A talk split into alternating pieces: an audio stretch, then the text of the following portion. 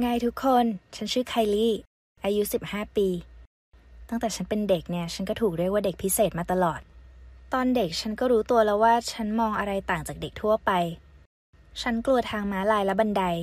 ส่วนสีเหลืองกับสีแดงเนี่ยจะทำให้ฉันตกใจ ฉันมักเสียขวัญเสมอเวลาเห็นสัญญาณไฟจราจร เด็กคนอื่นๆ คิดว่าฉันเป็นบ้า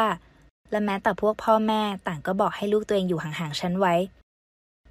แม่เป็นคนที่รักและสนับสนุนฉันอยู่เสมอ ฉันรู้ว่าฉันต่างจากคนอื่น แต่ก็หาคำตอบไม่ได้ว่าทำไม หลังจากการหาข้อมูลทางการแพทย์และการพูดคุยนับครั้งไม่ถ้วนกับจิตแพทย์ ในที่สุดฉันก็ได้รู้จักชื่ออาการที่ฉันเป็น มันคือโรคจิตเภท แน่นอนว่าในตอนนั้นฉันไม่เข้าใจว่ามันหมายถึงอะไร แต่ฉันก็เห็นว่ามันทำให้ทั้งพ่อและแม่เนี่ยใจสลายไปเลย การวินิจฉัยโรคครั้งนี้เปลี่ยนชีวิตฉันไปอย่างสิ้นเชิง ฉันต้องกินยาเยอะมากทุกวัน เหมือนฉันกลายเป็นผัก แต่ดูเหมือนว่าหมอจะพอใจมากกับการเปลี่ยนแปลงไปในทางที่ดีขึ้นของฉัน ฉันรู้ว่าสถานการณ์นี้ก็ท้าทายพ่อกับแม่ของฉันเหมือนกัน โดยเฉพาะกับพ่อ พ่อมีมุมมองต่อชีวิตของพ่อเอง และปฏิเสธที่จะเชื่อความจริงที่ว่าลูกสาวของพ่ออาจเป็นคนที่มีปัญหาทางสมอง พ่อโทษทุกอย่าง และแม้แต่โทษว่าเป็นความผิดของยีนส์ที่ไม่ดีของแม่ พ่อไม่แม้แต่จะมองตาฉัน และทำเหมือนว่าฉันไม่อยู่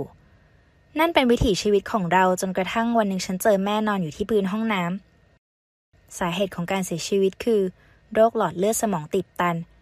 แต่สาเหตุที่แท้จริงก็คือฉันเองแปดปีนับตั้งแต่ที่มีการวินิจฉัยโรคของฉัน และหลายปีที่ผ่านมานั้นแม่ก็ทรมานจริง ๆ ฉันรู้สึกเสียใจและหดหู่อย่างมาก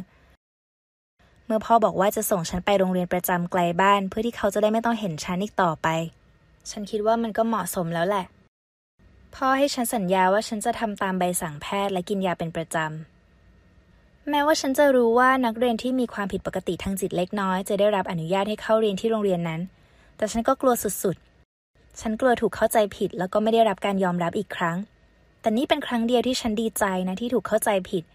คนแรกที่ฉันเจอคือเพื่อนร่วมห้องของฉันดานิเอล่า เธอเป็นคนดีแล้วก็เป็นมิตร จนเรารู้สึกผูกพันกันทันทีเลย เราอยู่คนละห้องกัน แต่เราจะใช้เวลาว่างทั้งหมดด้วยกัน เรามีความสนใจเหมือนเหมือนกัน และเธอก็ไม่ชอบสีแดงกับสีเหลืองด้วย เมื่อฉันสารภาพกับเธอว่า ฉันเป็นโรคจิตเภท เธอยิ้มแล้วก็บอกว่า เราทุกคนก็มีนิสัยแปลกๆด้วยกันทั้งนั้นใช่ไหมล่ะ แม่ก็มักจะบอกกับฉันอย่างนี้เสมอ ฉันมีความสุขที่สุดเลย ตอนนี้ฉันมีเพื่อนแท้ละ ฉันสามารถคุยกับเธอถึงทุกอย่างที่ฉันคิดได้ ฉันยังเล่าให้เธอฟังเรื่องพ่อด้วย ฉันคิดว่าฉันร้องไห้หนักจนตาแทบหลุดดานิเอล่าโกรธมากเมื่อเธอได้ยินเรื่องราวของฉัน เธอเริ่มบอกฉันว่าฉันเป็นคนปกติที่สุดที่เธอเคยเจอมา เธอยืนยันว่าฉันควรหยุดทานยา เพราะมันกำลังฆ่าฉันอยู่ เธอยังบอกด้วยว่าฉันต้องส่งข้อความถึงพ่อ และบอกว่าฉันคิดและรู้สึกยังไง แต่ฉันไม่เคยกล้าทำแบบนั้นเลยไม่ว่าจะเกิดอะไรขึ้น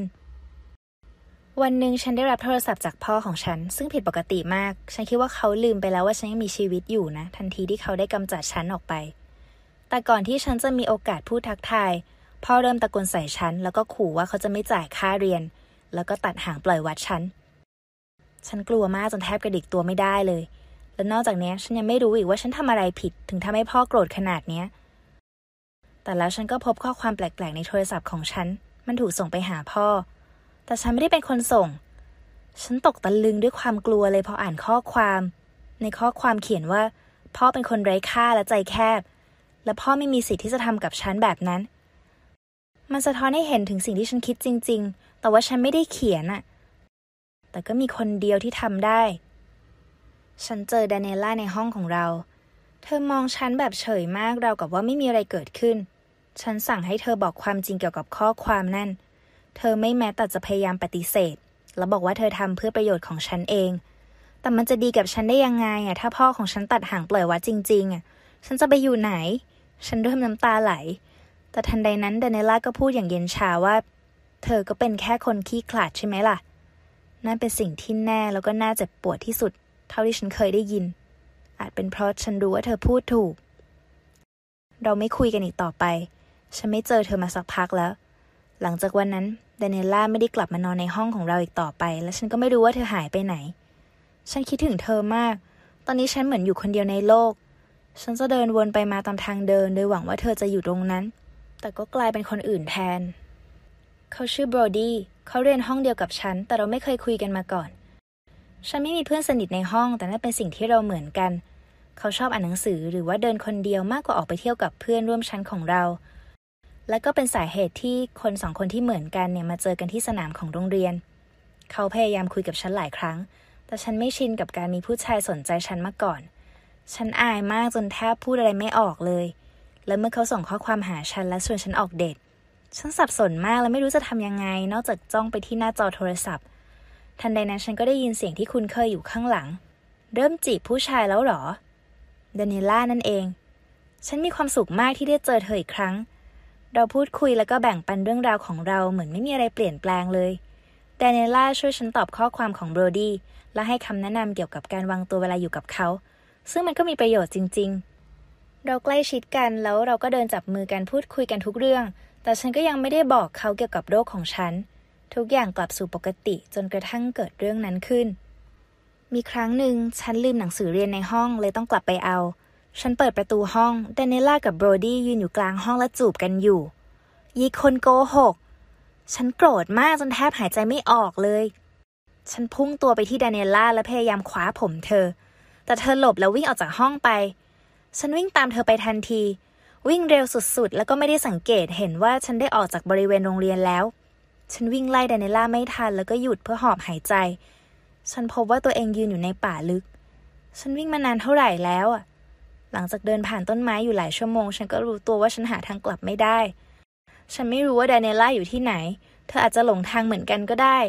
ฉันเรียกชื่อเธอหลายครั้งมาก แต่ไม่มีเสียงตอบกลับ มันมืดแล้วฉันก็ไม่รู้จะทำยังไงอะ ฉันหลงทางแล้วก็หมดแรง ไม่มีโทรศัพท์อยู่กับตัวด้วยก็เลยโทรหาใครขอความช่วยเหลือใครไม่ได้เลย ในที่สุดฉันก็สุดตัวลงบนพื้นใต้ต้นไม้แล้วก็พลอยหลับไป ฉันตื่นแต่เช้าตรู่เพราะว่าได้ยินเสียงคนเรียก ฉันแน่ใจว่ามันเป็นเสียงของดานิเอล่านะ ฉันลืมตาขึ้นมาแต่ว่าไม่มีใครอยู่ตรงนั้นน่ะ ฉันยืนขึ้นแล้วก็ได้ยินเสียงอีกครั้ง ฉันเดินตามเสียงนั้นแต่ยังไม่เห็นเพื่อนของฉันเลย ทันใดนั้นฉันเห็นหลังคาโรงเรียน ฉันออกมาจากป่าได้แล้ว แต่ฉันก็ยังไม่เจอดานิล่า และฉันก็ไม่ได้ยินเสียงของเธออีกต่อไป เธอช่วยให้ฉันรอดมาได้อะแต่ทำได้ยังไงกัน เมื่อฉันกลับไปโรงเรียนทุกคนต่างก็มองหาฉันอย่างตกใจ ฉันเห็นโบรดี้มาหาฉันและถามคำถามฉันมากมาย แต่เขาเป็นคนทรยศ ฉันก็เลยไม่พูดอะไรกับเขาทั้งสิ้น แล้วเขาก็บอกว่าเขาทนความประหลาดของฉันไม่ไหวแล้ว วันหนึ่ง ฉันเป็นคนหนึ่ง อีกวันฉันกลายเป็นอีกคนที่ต่างไปอย่างสิ้นเชิงเลย แล้วอะไรที่ทำให้ฉันวิ่งออกจากห้องไปวันนั้น ฉันโกรธมาก เขาไม่รู้จริงๆหรอว่าทำไมอะ ฉันกำลังจะตอบเขาเมื่อฉันพบว่าตัวเองถูกล้อมรอบไปด้วยนักเรียนและครูคนอื่นๆ พวกเขาต่างชี้มาที่ฉัน ฉันถูกนำตัวไปห้องครูใหญ่ทันที ครูใหญ่สุภาพกับฉันมาก แต่เขาบอกว่าทุกคนกังวลมาก เขาบอกว่าเขาต้องโทรแจ้งพ่อของฉัน และเขากำลังเดินทางมาที่โรงเรียน พวกเขาค้นหาฉันในป่า เพราะโบรดี้บอกว่าฉันวิ่งเร็วมากจนเขาตามไม่ทัน แต่เชื่อไหมว่าฉันไม่สนใจเรื่องพวกนั้นเลย ฉันไม่กลัวเรื่องที่พ่อจะมาหรือเรื่องที่ฉันอาจโดนไล่ออกจากโรงเรียนเลย ในใจฉันคิดอยู่แค่เรื่องเดียวเท่านั้นแหละ ฉันร้องไห้และเล่าเรื่องทุกอย่างให้ครูใหญ่ฟัง ฉันไม่ได้วิ่งออกไปคนเดียว ฉันเล่าเรื่องที่ฉันทะเลาะกับแดเนล่าให้ครูใหญ่ฟัง เป็นเพราะฉันเองที่ทำให้เธอต้องวิ่งหนี และเธอก็หลงป่าเช่นกัน เธอยังอยู่ในป่าหรืออยู่ที่ไหนก็ไม่รู้ เราต้องทำทุกวิถีทางเพื่อหาเธอให้เจอ ครูใหญ่ดูสับสนมาก เขาบอกว่าโบรดี้บอกว่ามีแค่เขากับฉันอยู่ในห้องสองคนเท่านั้น เออแง่ล่ะ ว่าเขาต้องพูดอย่างนั้นน่ะไอคนขี้ขลาด ฉันเริ่มตะโกนแล้วก็พยายามบอกว่าเขาโกหก ฉันบอกว่าเขามาที่ห้องของเราแล้วก็จูบดานิล่าเพื่อนร่วมห้องของฉัน ครูใหญ่นั่งนิ่งอยู่ครู่หนึ่งแล้วเขาก็มองฉันอย่างสงสารแล้วก็บอกว่าไคลี่ หนูไม่มีเพื่อนร่วมห้องนะ ไม่เคยมีด้วย ในโรงเรียนของเราเด็กนักเรียนที่มีปัญหาสุขภาพแบบหนู ปกติจะได้รับอนุญาตให้อยู่ห้องคนเดียว ฉันจะบอกให้นะ ฉันใช้เวลาเป็นปีๆเลยกว่าที่ตัวเองจะเชื่อแล้วก็ยอมรับว่าแดนเนล่าเนี่ยไม่มีอยู่จริง เพื่อนรักเพียงคนเดียวของฉัน คนที่รักและคอยดูแลฉัน คนที่ส่งข้อความถึงพ่อ เพื่อสนับสนุนฉันและสอนฉันว่าควรทำตัวยังไงเวลาคบผู้ชาย มันไม่ใช่เธอหรอกที่จูบโบรดี้ในห้อง และช่วยให้ฉันออกมาจากป่า ทั้งหมดมันคือฉันเอง เป็นฉันตลอดมาตั้งแต่แรก ฉันรู้แล้วว่าเดานิล่าไม่มีอยู่จริง แล้วฉันไม่ได้เจอเธออีกเลย แต่บางครั้งฉันก็ได้ยินเสียงของเธอในหัว โอ้ฉันหวังว่าเธอคงจะอยู่ที่ไหนสักแห่งในป่านั่น แล้วก็กำลังรอฉันอยู่ แต่บางครั้งมันก็ยากมากที่จะยอมรับความเป็นจริงอย่างที่มันเป็น โดยเฉพาะอย่างยิ่งถ้าคุณเป็นโรคจิตเภท คุณเคยสับสนระหว่างความจริงกับความฝันไหม อะไรคือความแตกต่างที่ทำให้คุณแยกมันออกจากกันได้ ฉันอยากรู้ว่าคุณคิดยังไงกับเรื่องของฉัน แชร์เรื่องนี้กับเพื่อนๆ หรือใครก็ตามที่คุณคิดว่าจะสนใจเรื่องแบบนี้ได้เลย อย่าปล่อยให้จินตนาของตัวเอง